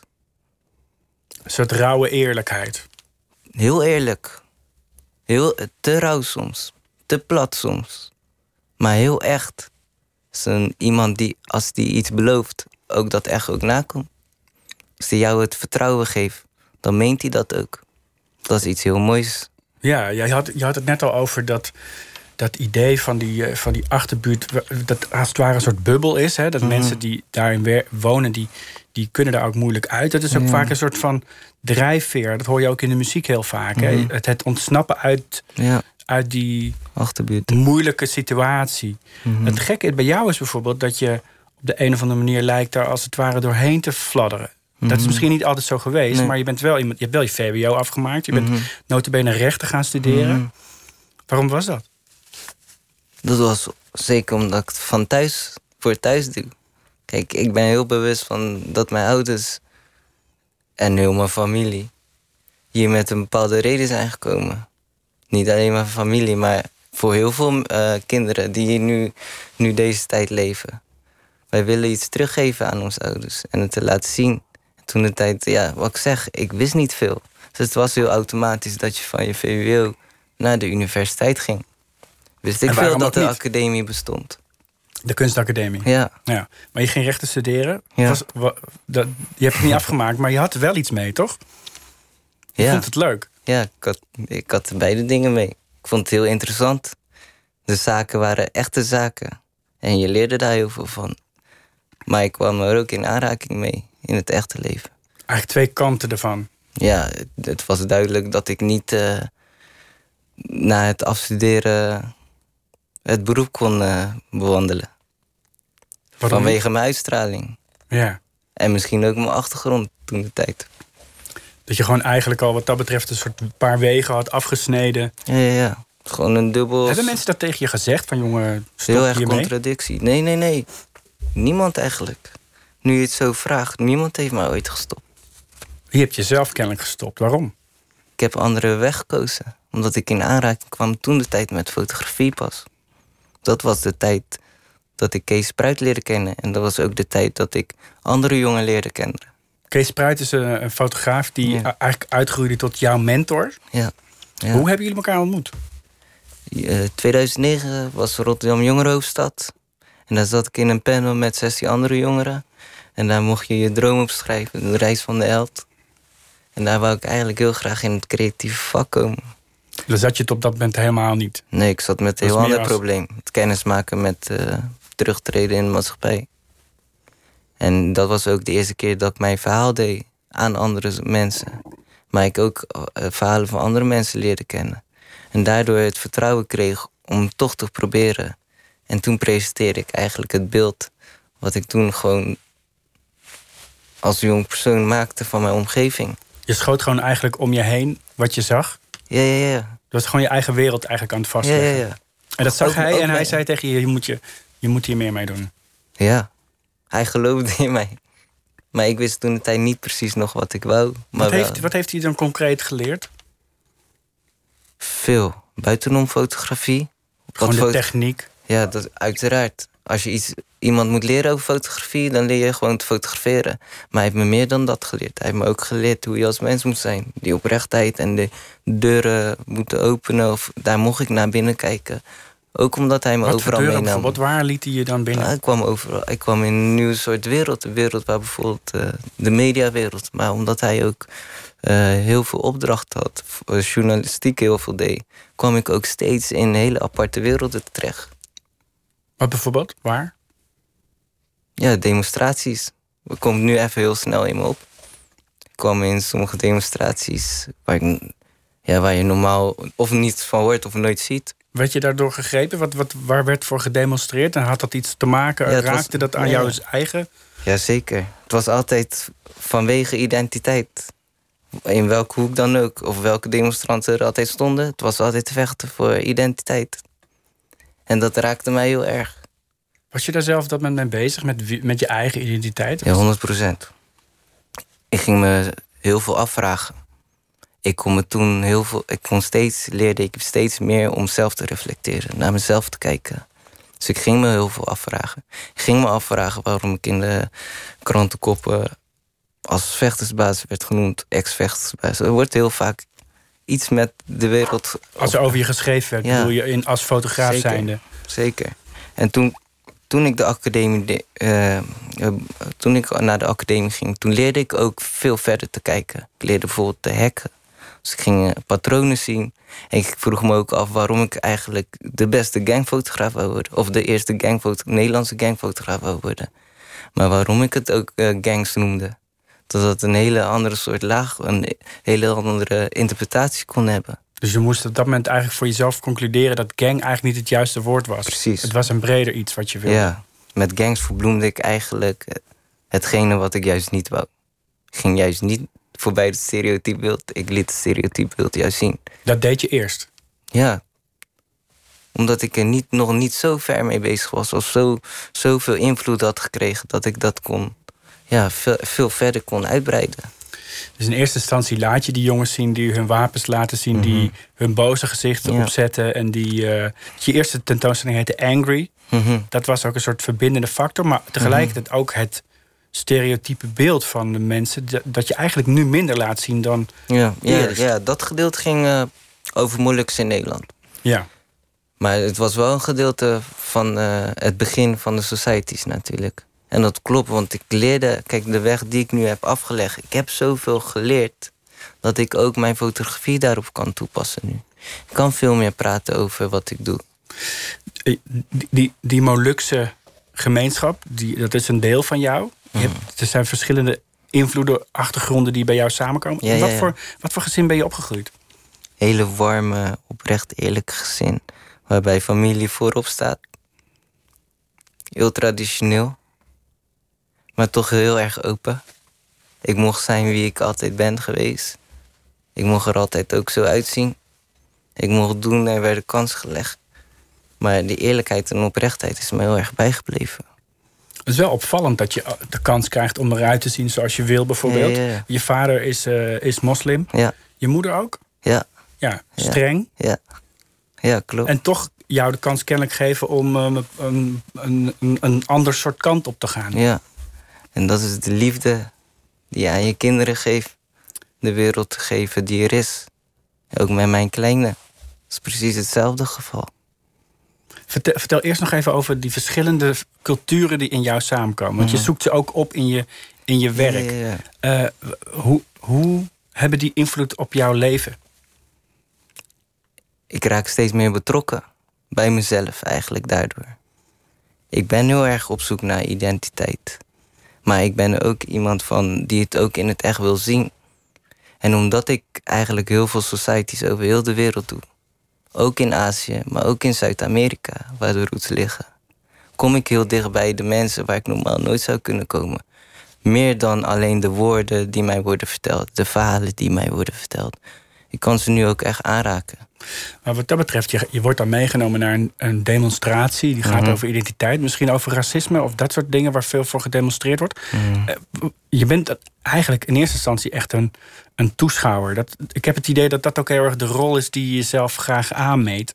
En tegelijkertijd word je op een gegeven moment uitgenodigd om die drempel over te stappen en bij wijze van spreken zelf een spandoek Ja, ja. te dragen. Mhm. Ga je die, die grens over? Word je op een gegeven moment onderdeel van die gemeenschap die je op dat moment eigenlijk aan het vastleggen bent? En niet, zo'n, eh, niet dat ik een van hun word. Want daarin verdeel ik eigenlijk, daar, daarom verdeel ik eigenlijk mijn wereld in drie soorten werelden. Ik kan wel altijd onderscheiden. Ik blijf wel altijd de fotograaf. Ik zal nooit echt een van hun zijn. Of van een andere wereld zijn. Maar ze geven me bij, bij wel de openheid om het op een hele positieve manier te leren kennen. En die ook te mogen laten zien aan de buitenwereld. Die creatieve rol die je nu hebt, heb je die van huis meegekregen? Nee, Helemaal niet. nee. Wat, Nee, wat, ik- wat doen je ouders? Maar mijn vader die maakt vrachtwagens en mijn moeder werkt bij Rijkswaterstaat. En mijn zus is eh, lerares. Gewoon Rotterdamse, Rotterdamse harde werkers. Ja. ja, ja, zeker. Meer dan. Ja. Je, zegt die, die, Molukse gemeenschap die je hebt vastgelegd, die, noem- die, die ving je on- die onder, de, onder de kop angry. Mhm. Waarom eigenlijk? Het ging over radicalisme. En ik wou altijd voorbij dat main stereotyp beeld gaan. Wat ik in het beeld liet zien, waren ook de protesten. En maar waren ook heel sterk de uitdrukkingen die mensen hadden. Tatoeages op hun gezicht. Kenmerken in kleding. De tradities. Wat is radicaal? Dat is al iets wat. Als iets niet in jouw eigen huis ligt, dan is het bijna al radicaal. In Nederland. Vandaar. Het ging mij helemaal niet om hoe radicaal de Molukse gemeenschap neer te zetten. Het ging mij juist om wie de Molukker van nu is. En hoe ziet de Molukker van nu eruit? Wat, hoe, hoe Ja. leeft die identiteit nu? Ja, wat je nu ziet is dat. We zijn eh, weer een generatie opgeschoven. Ja, ja, ja, precies. Er, ze zijn uit, nou ja, hoe moet ik het zeggen? Er is altijd een autonome zone die je opbouwt. Dus je groeit op, bijvoorbeeld in de Molukse wijk. Dat is een hele autonome zone. Heel sterk, heel warm, heel familieband. Maar om de manier om nog te groeien, is eigenlijk te leren van anderen. En dat gebeurt nu. Wat ik zeg, er is een stukje nieuwe renaissance. gebeurt nu meer dan... Voor elke, voor elke mens bijna. Die in Nederland woont. Of in de wereld Je op bent zich. eigenlijk wel een optimist. Ja, maar ik krijg ook iedereen, heel veel... iedereen er wordt maar elke week geroepen dat het multiculturele samenleving totaal mislukt is. En Ja. jij ziet eigenlijk Maar ik ben ook niet met het leren bezig. van... Nee. Ik ben met de mens bezig. En wat ik zie is dat wij kunnen groeien. En dat wij nu al mogen praten over verschillende soorten onderwerpen... is wel, is wel een hele mooie iets. Maar toch, je, je noemde het destijds angry. Hm. Is dat iets wat je nou niet meer zo zou doen? Ik noemde het niet zo, het was Is de tentoonstelling. Ik noemde het de Molukkers in Nederland. Eigenlijk een hele neutrale... Ja, Had je, vo- vond je dat vervelend dat het angry gedoopt werd? ik had toen de tijd nog geen bewust van. En het ik is vind kennelijk het, iets wat degene die die titel heeft gegeven... zag dat in de mensen die jij vast hebt Ja. gelegd. Zag je het zelf ook zo? nou, het kreeg in ieder geval wel goed aandacht. Dat het zo heette. Ja, Meer dan als het gewoon de Molukkers in Nederland had geheten. nee, dat ook denk ik niet. Dat weet ik eigenlijk niet toen de tijd. Nee. Het was ook een hele andere soort tijd. Toen. Toen waren er nog de demonstraties. Of toen, toen, voor mij, in mijn gezicht nu, waren er toen veel meer mensen op straat bezig. Dan dat het nu Maar dat is is. toch maar een paar jaar geleden. hè? Ja, Wat is er dan veranderd? nou, de tijd gaat veel sneller dan de mens gaat. Daarom schiet ik ook analoog. De tijd gaat veel sneller dan de mens Ja. gaat. De tijd staat Je moet hem af en toe even, de, even stilzetten. Bij wijze van als jij nu naar het buitenland gaat, heb je een heel ander gevoel. De meeste mensen zeggen dat ze een fijne vakantie hebben. Maar als je heel stil bij staat, staat de tijd op dat moment stil. Ga jij weer terug naar huis, dan lijkt het alsof het daar 24 uur veel korter is gegaan. Alles is doorgegaan. Zij niet stilstaan. Mensen lopen voorbij deuren waarbij ik stilsta. Foto wat ik laatst heb gemaakt Katendrecht, 2016, is in Rotterdam. Heel veel mensen wisten het niet. Dat dachten allemaal dat het in New York was. Of in, Amerika. Wat zie je op het beeld? Wat heb je vastgelegd? Het is een trappenhuis waar kinderen... die wonen in Katendrecht, Rotterdam-Zuid. Heel mooi, heel sterk. Sterke, mooie gezichtjes. Maar het is niet de Erasmusbrug.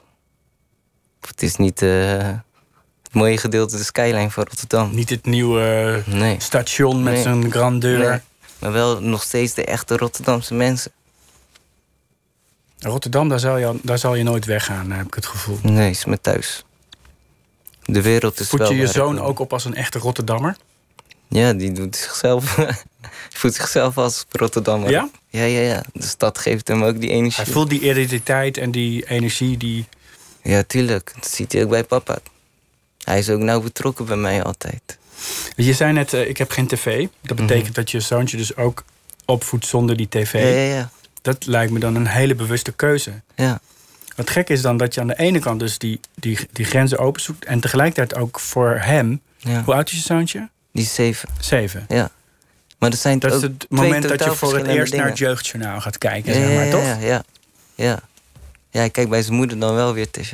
Maar in mijn omgeving niet. Is het nog te doen om een kind op te voeden zonder die schermen en zonder die Nee, media? natuurlijk niet. Zelfs op school eh, werken ze met iPads.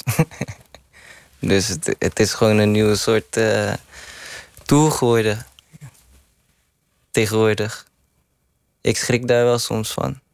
Maar het is ook super handig soms. Het heeft ze beide kanten natuurlijk. Maar het is wel opvallend. Of, en, en wat je zegt, in zo'n korte tijd. Ik kan me bijna nog heugen dat ik gewoon eh, naar mijn buurjongens ging om aan te bellen. Ik had wel een telefoon, maar die, daar kon ik alleen maar Snake op spelen.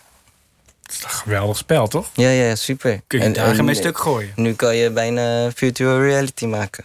Mijn telefoon zo... Bizar. Is eigenlijk iets waar, waar je ook de rem wel op zou eh, willen zetten. Voor mij persoonlijk wel. Ja, en het is ook voor je kind kennelijk. Ja. Ja, in ieder geval wel een kant laten zien die ook bestaat. Wat ik zeg, bij zijn moeder kan hij waarschijnlijk veel, veel meer dingen, andere dingen dan dat hij bij mij kan. Maar bij mij doet hij ook heel veel meer tekenen. Leer je hem ook stil te staan? Letterlijk, als je met hem loopt of zo? Ja, praten over, ook het beeld wat ik maak. Ik word omgeven door mijn beeld. Zij daarmee ook. En daar praten we ook over. Hij ziet ook andere kinderen. En dan vraagt hij ook dingen over. Wat bijvoorbeeld? Ja, kinderen zien dan weer totaal andere dingen dan jij en ik. ja, ja, ja. Hij vraagt zich soms af waar ze, waar ze wonen en hoe, waar ze dan slapen. Want het is toch heel anders. En heb je er dan ook antwoorden op? Of zijn het ook heel vaak kinderen waar je echt helemaal niets over weet? Nou, meestal weet ik ni- niet heel veel. Ik kijk, ik, ik kan niet. Ik, het is nu de tijd niet heel vaak komt het meer voor dat ik heel een langere tijd bij iemand kan blijven. Maar wat ik hem wel kan mee vertellen, is dat het dezelfde soort omgeving is. Alleen heel anders ingedeeld. Hij- dat hij geboren is, dat is zeven jaar geleden inmiddels. Mhm. Eh, heeft dat jouw werk beïnvloed? He- Heeft het jou weer op een andere manier Ja, in het leven laten zeker. staan en dus ook in je werk? 100 procent, uiteraard. Een kind, ja, Maddox heet hij. Hij, heeft mij, ja, hij was nog een extra steuntje die mij als persoon, als vader heeft veranderd. Maar zeker ook in mijn werk. Als je in mijn werk nu kijkt, zie je bijna geen wapens meer. Dus het is gewoon uitgefaseerd. Ja, Dat wil je eigenlijk niet meer laten zien. Maar die zijn er nog wel, toch? Ja. Wat dat betreft ver- heb je eerst iets laten zien wat er was... waarvan Ja. je weet dat het er is. ja. Ik geef En je nu het kies je complete ervoor om dat niet meer te laten ja, zien. Ik geef je het complete verhaal. Wat ik zeg, society is mijn levenswerk en is het nog lang niet klaar. De wapens horen er ook bij. Ook om te laten zien dat het wel echt is. Dat het bewijs van je buurman kan zijn. Dat het niet een grap is, wat we net hadden gezegd. Rotterdam is geen, of lijkt niet zoveel op Compton of zo. Natuurlijk niet, qua omgeving. Maar er zijn wel mensen die daar wonen... die dezelfde soort problemen hebben als mensen uit Compton. En die hetzelfde soort ontbijt hebben. Hetzelfde soort productie overdag hebben. En op dezelfde manier naar bed gaan. En daarom staan de wapens er ook in. Maar wat er ook in staat is een soort leven wat andere mensen ook niet zien. De samenhorigheid. Een andere soort bezigheid. Maar het mooie, de karakters, de kleding. De haren die op een bepaalde manier worden gedaan. De, eh, de kinderen die op een bepaalde manier... kinderen lijken meestal al op volwassenen zo mooi en zo rauw is het. Dat het bijna niet door de iPad wordt ja, geïnspireerd. Het is die, die wereld die eigenlijk, waarvan je eigenlijk, waar iedereen aan wil ontsnappen, waarvan je eigenlijk zou willen zeggen: koester dat. Ja, ja. De ik zonder enige invloed van buitenaf. Als jij jezelf kan omschrijven zonder dat iemand dat ooit voor jou heeft gedaan, dan zie jij de eigen ik, de karakter die ik kan fotograferen, dat zie ik elke keer dan. Waar wil je naartoe? Welke societies heb je op je, op je, op je wishlist staan? Ja. Ik wil sowieso weer teruggaan naar alle societies die ik heb gefotografeerd. Zeker. Dezelfde mensen ook opzoeken? Ja, ja, ja, ja. Heb, Heb, ik al heb je met al die mensen ook contact nog dan? Met veel van Met mensen? veel mensen wel, zeker weten. Zijn ook vrienden geworden. Dus ik wil ze weer opzoeken en kijken hoe, ja, hoe dat eruit ziet. Maar zeker sta ik open voor. De wereld is zo groot. Hoe hou je dan contact met die mensen? Tegenwoordig kan je, ja. Dan zit je Ja, toch weer met heel- die, eh, met die, met die telefoon. Ja, maar je kan er bijna niet omheen lopen. Ik moet, Nee. ik moet wel. ja, ik kan maar moeilijk... vraag je eh, die mensen ook bijvoorbeeld jou op de hoogte te houden van hoe het gaat in hun leven? Doen ze Want je bent echt geïnteresseerd in hoe het. Wat ze echt bezighoudt. Ja, ja. En als ze hier zijn of ik daar in de buurt, dan kan ik ook gewoon daarheen. Of dan, eh, dan is het heel automatisch dat we elkaar even connecten via de telefoon, via de app. Daarvoor is het ook. Ja. Ja. En eh, waar, je zegt terug naar, naar die plekken waar je al geweest bent, maar er staat ongetwijfeld nog meer. De wereld heeft zoveel meer nog te bieden. Zoveel. En eh, wat je zegt, doordat ik steeds in nieuwe werelden kom, leer ik ook andere nieuwe werelden. Amerika wil ik helemaal uitpluizen natuurlijk. Zuid-Amerika net zo. En Azië zo. Afrika. Zo. Daar, daar, Maar dan heb ik al alle werelddelen genoemd. En Europa, ja. ja, Nou ja, Zuid-Amerika, dat is natuurlijk ook daar. We, we horen daar natuurlijk ook heel veel van over achterbuurten. Maar Ja, ja, ja. Ga, je, ga je op een gegeven moment ook societies opzoeken die juist het tegenovergestelde zijn van achterbuurten? Dat gebeurt ook. Maar dat gebeurt vooral in een betaald vrij werk. Dus de commerciële opdrachten. Waar kom je dan bijvoorbeeld? Dan kom ik eh, de Jenever van Schiedam tegen. Of dan kom ik bijvoorbeeld de, de Jordaan. Of in Friesland. Of bij de Hip Hop Nederland. Totale andere. Ja. Maar net zo zijn dat voor mij een wereld binnen de wereld van het hedendaagse. Ik betreed ze ook op die manier. Ik wil gewoon iemand echt leren kennen. En dan maakt het niet uit wie het is, of waar het is, of hoe het eruit ziet, of hoe we het ook noemen. Eerst is nog die tentoonstelling in het Rijksmuseum. Hij Ja. hangt er nog Tot de tot 20 20 januari. Ja. Eh, en dan eh, door naar. Je bent met allerlei dingen tegelijk bezig, toch? Ja. ja, heel veel dingen. Dankjewel Ja, dat je hier was. Eh, Jij bedankt. Mooi werk in dat eh, Rijksmuseum. Eh, wonderlijk werk ook tussen al die grote meesters van eh, Rembrandt en eh, Ja, ja, Van. Gogh en al die anderen. Dankjewel eh dat Jij je hier bedankt. was. We gaan door met muziek. We hebben Balthasar met eh, Entertainment. only feel like I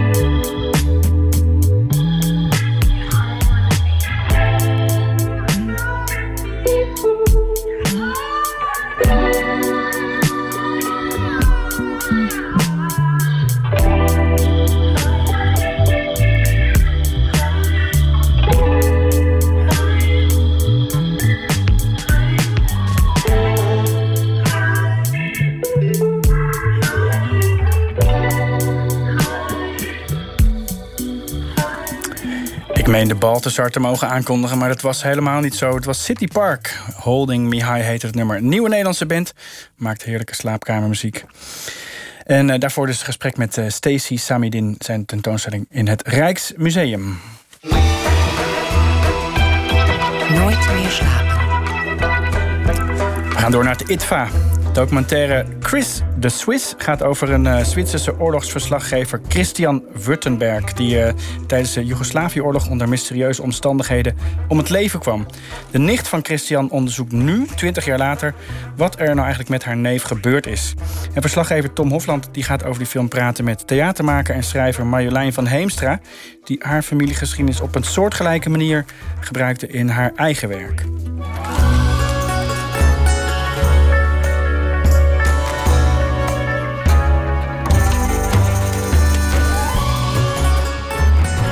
I've seen young guys who fight for an idea, uh, but I have seen those things on the other side too. Marjolein, laten we beginnen over de film die we hebben gekeken. Chris the Swiss. Waar gaat hij over? Nou, het plot is een, jonge man die als reporter naar de uh, oorlog gaat in Joegoslavië in de jaren negentig. En, en daar verzeild raakt in uh, strijd. En dan bij een paramilitaire groep terechtkomt waar hij uiteindelijk uh, doodgaat. Ja. En dan is zijn, uh, zijn nichtje wil twintig jaar later eigenlijk uitvinden wat daar precies gebeurd is. En hoe is die documentaire opgebouwd? Wat, wat zie je? Nou, het is een, uh, wat ik heel mooi vond, is dat het dus deels animatie is. Dus veel herinneringen van haar of de poging hem te begrijpen zijn geanimeerd. Um, Oh, is dat een woord? Geanimeerd? Ja, ja wel een woord, wel. maar ja, ja, ik weet niet of het in deze context klopt. We snappen hem. In ieder geval is animatie en dat, dat maakt het heel dromerig en heel poëtisch. En het past ook heel goed bij het thema, omdat het uh, uh, ook wel gaat over verbeelding... en de gaten die zij in het verhaal moet invullen, omdat ze de antwoorden niet heeft. I remember that something very important was happening. More than 20 years have passed since my cousin Chris died. And I'm still obsessed by his story. I want to understand why Chris, a young Swiss man who grew up in a peaceful country, joined a faraway war and ended up dead. En het begint volgens mij, dan denkt zij alleen maar dat hij een journalist is geweest. Ja. En dan is hij dus omgekomen als journalist. Ja. Maar dan beginnen er dingen op hun plek te vallen en blijkt het toch iets dubieuzer te zijn.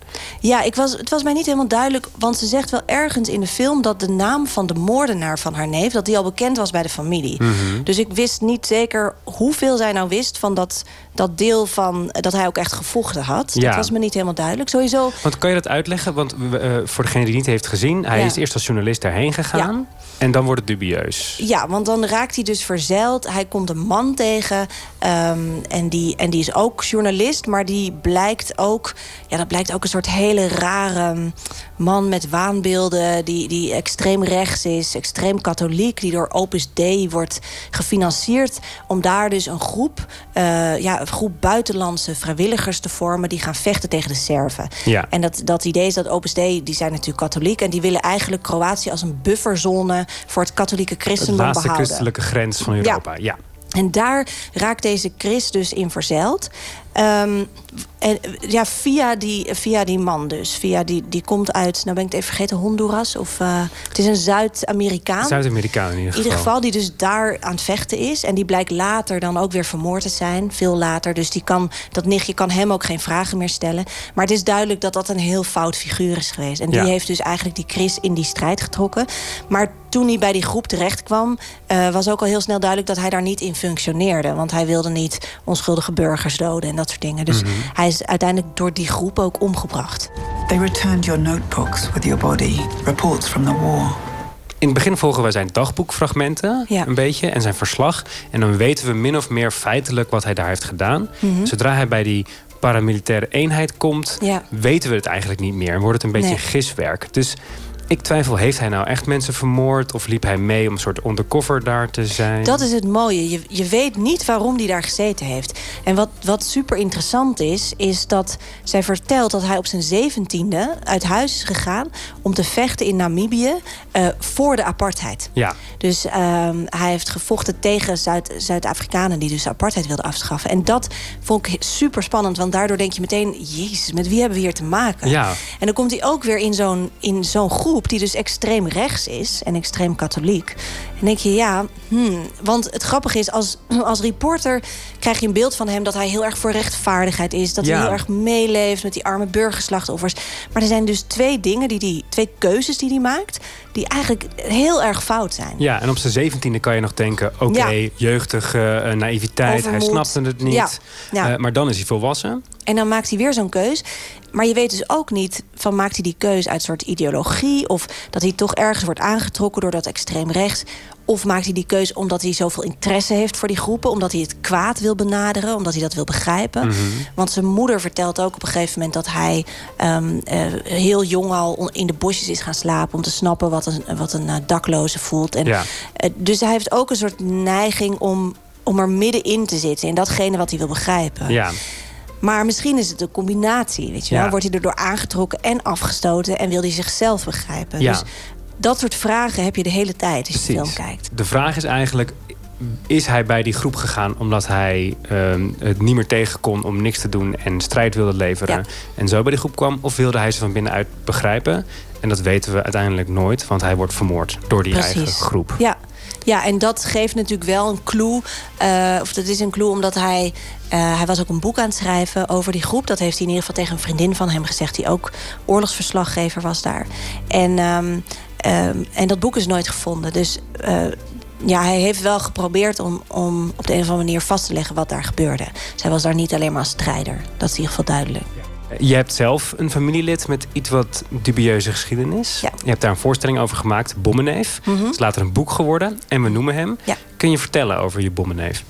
Ehm, nou, dat was een, eh, een verre oom van mij die in het verzet had gezeten. En eh, op 5 december 1946, dat was het verhaal in de familie... zou hij een bom hebben bezorgd, verpakt als Sinterklaas-prise bij een NSB'er. En dat verhaal had ik best vaak gehoord in de familie. Ik heb op een gegeven moment zijn ring geërfd. Hij, had, eh, hij is gestorven in Spanje, hij had geen kinderen. Hij heeft zijn ring naar Nederland gestuurd... met de vraag of hij om een vinger van een, een naam, toekomstige naamgenoot zou mogen. En die heb ik gekregen via via. En ehm, eigenlijk door die ring was ik heel erg gefascineerd geraakt door dat verhaal. En dat ben ik gaan uitzoeken. Ehm, ook omdat ik al vermoedde dat daar meer achter zat dan alleen maar een soort... ja, hij heeft iemand vermoord, maar dat was boontje komt om zijn loontje... en het was een held. Ehm, en eh, ja, dat bleek ook veel schimmiger dan ik dacht. En wat ik zo mooi vind in deze film, dat is ook heel erg de ervaring die ik had. Je kan zo'n leven nooit helemaal. Je kan gewoon niet in iemand terechtkomen. Dus je weet nooit exact wat de reden is geweest van keuzes die iemand heeft gemaakt. En ik denk vaak dat mensen het zelf ook niet weten. En ehm, ja, dus in mijn, in mijn boek probeer ik van alle kanten eigenlijk bij die bommenneef te komen, zoals wij hem noemden in de familie. Ja. Ehm, ja, en dat lukt dan deels. Ik, ik kom in ieder geval achter allemaal nieuwe dingen in dat verhaal. Ja, want nog even, wat heeft je eh, oom precies gedaan? Nou, ik kwam erachter dat die aanslag helemaal niet zo gegaan was als ik ooit had gehoord. Wat had je Ehm, gehoord en wat was de werkelijkheid? Nou, wat ik had gehoord was, er waren verschillende verhalen. En het waren eigenlijk flarden. Het was heel kort, niemand wist het precies. Maar het was zoiets als, hij was een verzetsheld. Hij was boos dat NSB'ers niet werden gestraft na de oorlog. Toen heeft hij een bom ge- gebracht naar een NSB'er. Maar die man die had heel veel vrienden van hem verraden. Dus die had het eigenlijk verdiend.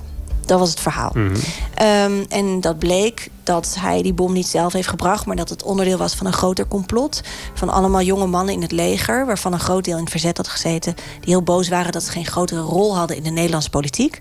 Eh, Een hele rechtse groep die eigenlijk misschien wel een koep wilde plegen in Nederland. En dat er dus verschillende bommen die avond het land ingingen... allemaal verpakt als Sinterklaas cadeautjes. Eh, er is één bom afgegaan, maar die bommenneef van mij... of dus die oom, die heeft niet zelf die bom gebracht... eh, maar hij was het brein achter die aanslagen. Ehm, en het blijkt dat niet alleen die man is omgekomen, maar ook zijn vrouw en het dienstmeisje. Dat er nog een vrouw met een klein kindje in huis was. Dus ja, het verhaal is veel ingewikkelder. En ik heb die familie bijvoorbeeld gevonden van dat dienstmeisje. En die ging ineens allemaal dingen over haar vertellen. En, en wat haar verhaal weer was geweest. En Ja. Dus je komt in allerlei verschillende familieverhalen terecht. Die allemaal rondom die ene gebeurtenis een eigen mythe hebben gecreëerd. Eigenlijk. Ja. Zie je parallellen tussen je eigen zoektocht en de zoektocht van de documentairemaker van Chris de Swiss? Ja, heel veel eigenlijk. Want ehm, eh, ten eerste dat dat verhaal zo kantelt. Eh, ook dat de hele tijd je niet weet of hij nou goed of fout is geweest. Ik had dat tijdens de zoektocht naar die oom ook. Van ja, was hij nou, was de uiteindelijk intrinsieke motivatie nou wel of niet? Zeg maar, ja, wat is dan goed? Hè? Dan denk ik aan, bij goed denk ik aan iets wat, wat boven jezelf uitstijgt of zo. Ja. Of was het toch egoïsme? En, ehm, en dat weet je bij deze jongen ook niet helemaal. Je komt er gewoon niet bij. En, en dat er dus gaten zijn en dat je die probeert op te vullen en dat je daar weer je eigen mythe van maakt. Ja, dat vond, en ook haar grote fascinatie. Dat zij, zij zit op een gegeven moment, loopt ze door een veld en dan weet ze ergens hier is hij vermoord. En, en dat veld is leeg. En dat vond ik zo mooi van ja, je, dat is dan de plek, maar je, je kan er gewoon niet bij. Je, je krijgt het niet te pakken. Nee. Is er een scène bijgebleven in de film? Op een gegeven moment zegt ook een van die mannen die daarin heeft gevochten van het is in de oorlog niet zozeer een, een keuze tussen goed en fout, maar tussen fout en iets minder fout. Ja. En als je dus heel lang alleen maar tussen die twee dingen kan kiezen, dan word je gewoon helemaal messed up. Ja. En dat vond ik heel, ook heel mooi. Dat zegt een, volgens mij een man van die paramilitaire Ja, die eenheid. daarin heeft gevochten. Ja. ja. Afsluitend, wat vond je ervan? Is het een aanrader? Ja, absoluut. Ik vond hem heel mooi. Ja. We hoorden Tom Hofland in gesprek met Marjolein van Heemstra over de documentaire Chris the Swiss op ITVA. Door nu met muziek. Massive Attack is dit met eh, One Love.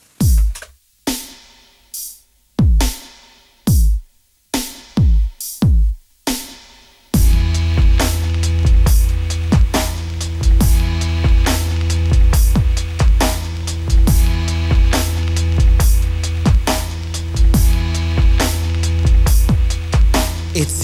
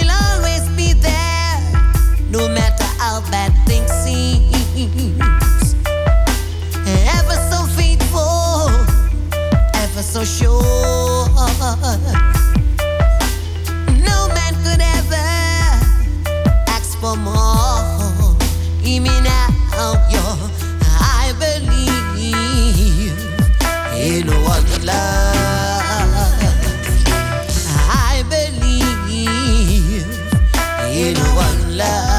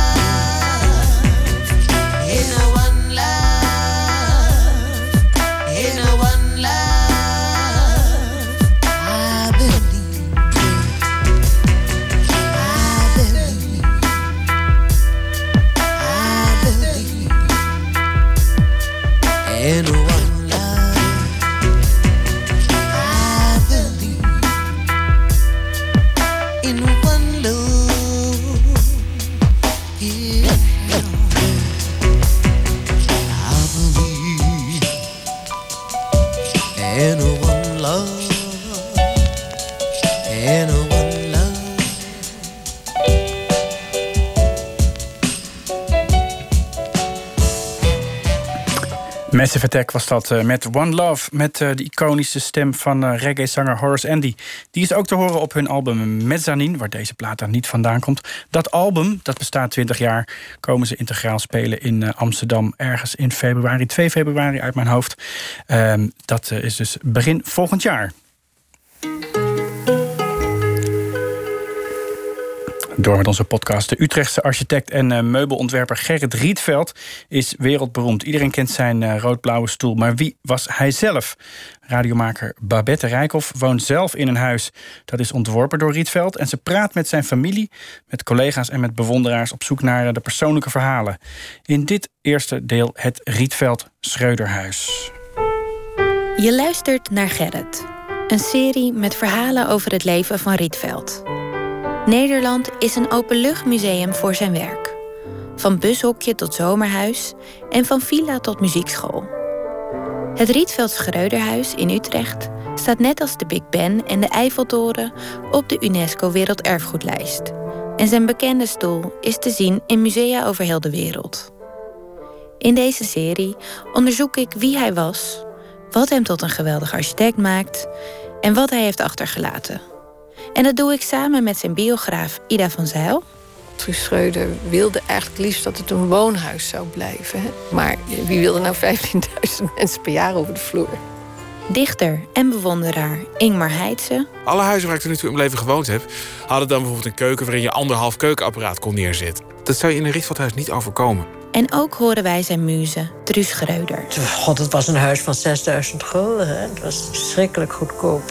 Maar ik vind het prima. Als er een logier is, dan moet het flinker zijn die niet zeurt over. Uh, ik hoor de krant ritselen, want je hoort de krant wel ritselen. Aflevering 1. Het Rietveld Schreuderhuis. Uh, weet je waar het is? Ja, het is een beetje die kant op. Ik, ik, ik, weet, ik weet het wel een beetje te vinden, denk ik. Ik zal het even, even zoeken. Dat geldt voor al die graven hier eigenlijk. Dit is Ingmar Heitse, bewonderaar van het werk van Rietveld. Hij heeft ook een aantal gedichten over hem geschreven. Daarom zit de Rietveldstoel zoals hij zit. Zo laag en blauw en rood en goed. Als om erop te wijzen dat men af en toe... eens moet gaan zitten op een stoel die er niet staat. We lopen over Soesbergen, een van de monumentale begraafplaatsen van Utrecht. Het heeft slingerende paadjes, grote esdoorns, beuken, iepen, treurwilgen... Het is de laatste rustplaats van vele grote Utrechters. Waaronder Gerrit Rietveld. Het is hier ergens volgens mij. Maar het, ik, ik, kan het niet, ik kom er niet vaak genoeg om meteen te zeggen... volgens mij is dat hem eigenlijk. Al snel hebben we het over het Rietveld Schreuderhuis... dat twee kilometer verderop staat. De plek waar Gerrit iets meer dan 50 jaar geleden... zijn laatste adem uitblies. Een dag na zijn 76ste verjaardag. Het huis ontwierp Rietveld samen met zijn opdrachtgever Truus Schreuder. Wat, wat nu ontzettend in is, dat declutteren en die Japanse schoonmaakgoeroe, dat does it spark joy. Het voortdurend wegdoen van dingen, zodat je... Die hele, die hele minimalismebeweging, dat is allemaal niks nieuws, zeg maar. Die mevrouw Schreuder had dat al, al, al door. Die heeft volgens mij letterlijk gezegd dat je eigenlijk zo zou moeten leven... dat zeg maar, al je huisraad gewoon in twee grote koffers past. En dat je, dat je eigenlijk gewoon elke moment klaar moet zijn om, om nou, je spullen in die koffers te doen... en ergens anders heen te gaan. Je moet licht leven.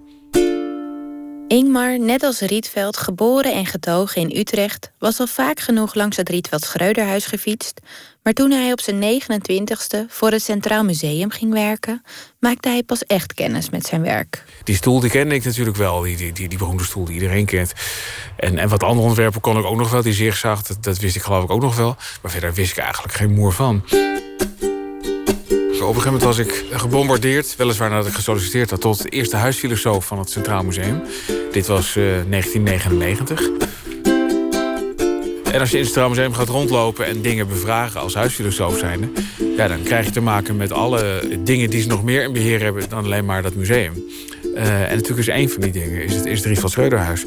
Dus daar was ik toen ook voor het eerst in mijn leven. En uh, ja, dat, dat, is zeer, zeer ontroerend. Het is een relatief klein huis. En je krijgt de indruk dat heel veel uh, ideeën die nu zeg maar, in elk architectuurgeschiedenisboek uh, gewoon staan, die zijn daar voor het eerst uitgevoerd. Dat hoekraam dat open kan, zodat je de, letterlijk de hoek uit het pand kan halen... door twee ramen open te zetten. Al die gekke schuifwanden waarmee je het op alle mogelijke manieren in kan delen. Dus je kunt allemaal kamers letterlijk tevoorschijn trekken. Het is een huis waarin je meteen thuis voelt. En uh, wat niet bedoeld is om je knetterend onder de indruk te laten zijn... of je klein te laten voelen. Het is echt op een menselijke maat. Dat is heel knap gedaan. Wat ik er ontroerend aan vind... dat is vooral bewondering natuurlijk... of het knap dat die man dat allemaal kon en zag... Uh, is dat het, uh, het huis is een soort prototype natuurlijk. En dat merk je ook. Eigenlijk is het redelijk goedkoop materiaal... voor een flink deel van triplex plankjes en zo. En het is ook gewoon een beetje krom gaan staan... door de, door de tijd, zeg maar. Het is een beetje verweerd. Het is niet alsof je een stralend huis uit een VT-woningcatalogus in krijgt. Je ziet een beetje... Het is een beetje rottig op sommige punten. En dat vind ik zeer ontroerend, omdat je nog wel ziet... hoe ontzettend goed die ideeën zijn en, en, en hoe geweldig het werkt. zie je misschien nog wel beter, omdat het een beetje verweerd is... dan wanneer het, ja, zoals op de dag van oplevering zou zijn. Tijd heeft er vat op, maar niet op de ideeën. De ideeën zijn nog gewoon nog, nog net zo fantastisch als op de eerste dag dat ze, dat ze bedacht werden. En dat hield in eenvoud. Het is één warmtebron. één lichtbron. Een waterbron. Alles één stuk. Ik geloof dat je dan ook van een heleboel uh, af bent, van een heleboel zorgen. Dit is Truus Schreuder. De audio komt uit het archief van het Centraal Museum. Het is een interview dat schrijver Frank den Oudste in 83 met haar hield, zo'n twee jaar voor haar dood. Truus leerde Rietveld kennen op zijn 33ste. Ze had hem de opdracht gegeven om een kamer te verbouwen in het huis waar ze destijds woonde met haar man en kinderen. Toen haar man overleed, wilde ze een kleiner huis. Maar omdat ze niks kon vinden, besloot ze om een huis te laten bouwen. Ik ben niet naar Rietveld gegaan om nou zo'n gek huis te bouwen. Ik dacht niet aan bouwen, ik een huis huren. Waar we dan een beetje konden veranderen. En dat Rietveld dat dan zou doen. Maar hij vond geen huis en ik vond geen huis. En toen heb ik dus toch op een goede dag gedacht... Uh, laten we dan maar eens kijken naar een stukje grond. En toen is hij op het weekend op stap gegaan om een stukje grond te vinden. En ik ben op stapje gegaan. En toen zijn we weer bij elkaar gekomen, na het weekend. En toen hadden we allebei een stukje grond gevonden, het was hetzelfde. Dit was niet anders. Er was bij Utrecht geen grond te krijgen, bovendien. Nou, dit was zo'n gek stukje grond, zoiets onmogelijks. Was ze allemaal een plasje kwamen doen, hè? Vrachtrijders en. Heel vies stukje grond. Die mensen dachten, als je nog geld uitgeeft... hoe kan je dan godsnaam zoiets uitgeven? Het staat er toch niet af. De, de, mensen kwamen bij elkaar erover staan praten. Hè? Lieve kind, hoe kan je dat nou mooi vinden? Dat meen je toch niet? Voor de kinderen was het helemaal niet leuk. Hè? Hanneke heeft toch gezegd... het is toch met zo'n rode kop thuisgekomen. En huilende. En wat is er dan? Nou ja, ik heb gejokt. Ik heb gezegd dat ik niet in dat huis woonde. Want ze zei, jij woont in dat gekke huis. En daar heb ik gezegd, dat is niet waar.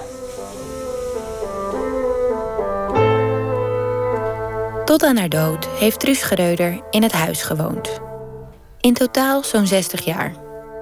Het huis is overgedragen aan het Centraal Museum.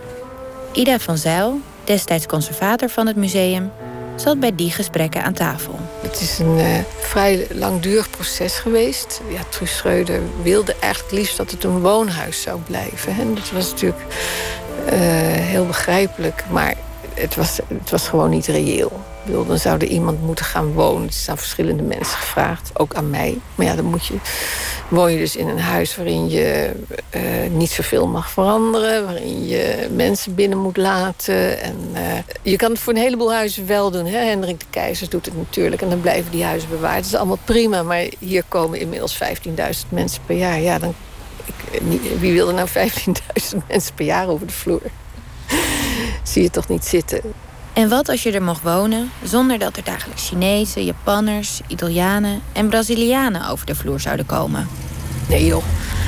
Ja, de, misschien zou ik dat nu wel willen, maar ik had toen twee kleine kinderen en het is je werk. Ik wil, je wil niet, ik wil niet in mijn werk wonen. Ik moet er echt niet aan denken. Je denkt echt van ja, waar moeten die kinderen dan? En uh, dit, ja, het is wel een mooi huis. Rietveld woonde zelf in de binnenstad. Maar toen zijn vrouw overleed, is hij ingetrokken bij Truus. Want de twee hadden niet alleen een werkrelatie, maar waren ook verliefd. De laatste acht jaar van zijn leven woonde Gerrit in zijn eigen ontwerp. En opmerkelijk genoeg, zelf vond hij het huis helemaal niet zo prettig wonen. Dat is hem te gecompliceerd. Vooral die schotten. Wist niet eens hoe ze werkten. ik had ze dan een beetje veranderd. Maar eh, noem me nou een huis waar die wel prettig in vond, dan weet ik het ook niet. De kern van wonen was voor Rietveld en Schreuder soberheid. Niet geleefd worden, maar leven. Zo min mogelijk spullen. Een levensstijl waar tegenwoordig veel mensen fan van zijn. Daarom tot slot een aantal tips van Ingmar Heitse. Hoe je het beste kunt leven volgens de principes van de stijl. Bij elk ding wat je hebt je afvragen, van, heb ik, word ik er nou echt blij van? Of, of denk ik alleen maar, als het nou weg was... dan had ik de ruimte beschikbaar die dat ding nu inneemt. Dus inderdaad, heel veel boeken wegdoen. Deels ook inscannen en dan wegdoen. Uh, heel veel dingen digitaal opslaan.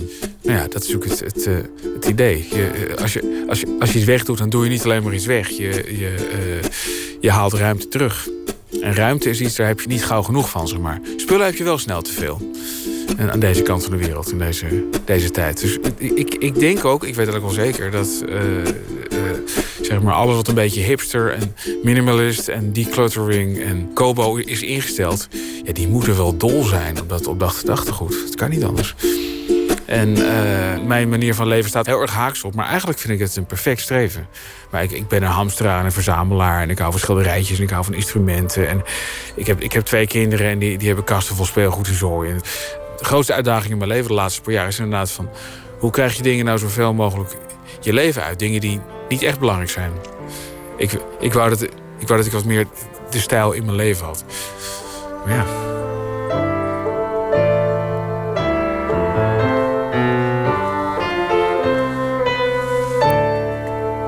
Wat meer de stijl in ons leven kunnen we allemaal wel gebruiken. Dit was het eerste deel van de podcast uh, Gerrit over het monumentale Rietveld Schreuderhuis. Gemaakt door uh, Babette Rijkhoff en Marije Liewens. En dan vertel ik nog iets over maandag. Pieter van der Wielen die ontvangt dan uh, de Vlaamse dichter Delphine Lecomte. Zeven dichtbundels publiceerde ze al, waarin ze zichzelf, de wereld en de poëzie bevraagt. Nu is er een bloemlezing, best of als het ware staat vol met kleurrijke personages, met gekte en met bezinning. Oftewel, dat wordt ongetwijfeld een mooi gesprek. Dat dus maandag. Straks kunt u luisteren naar De Nacht van de Radio van BNN Vara. Ik wens u nog een hele goede nacht.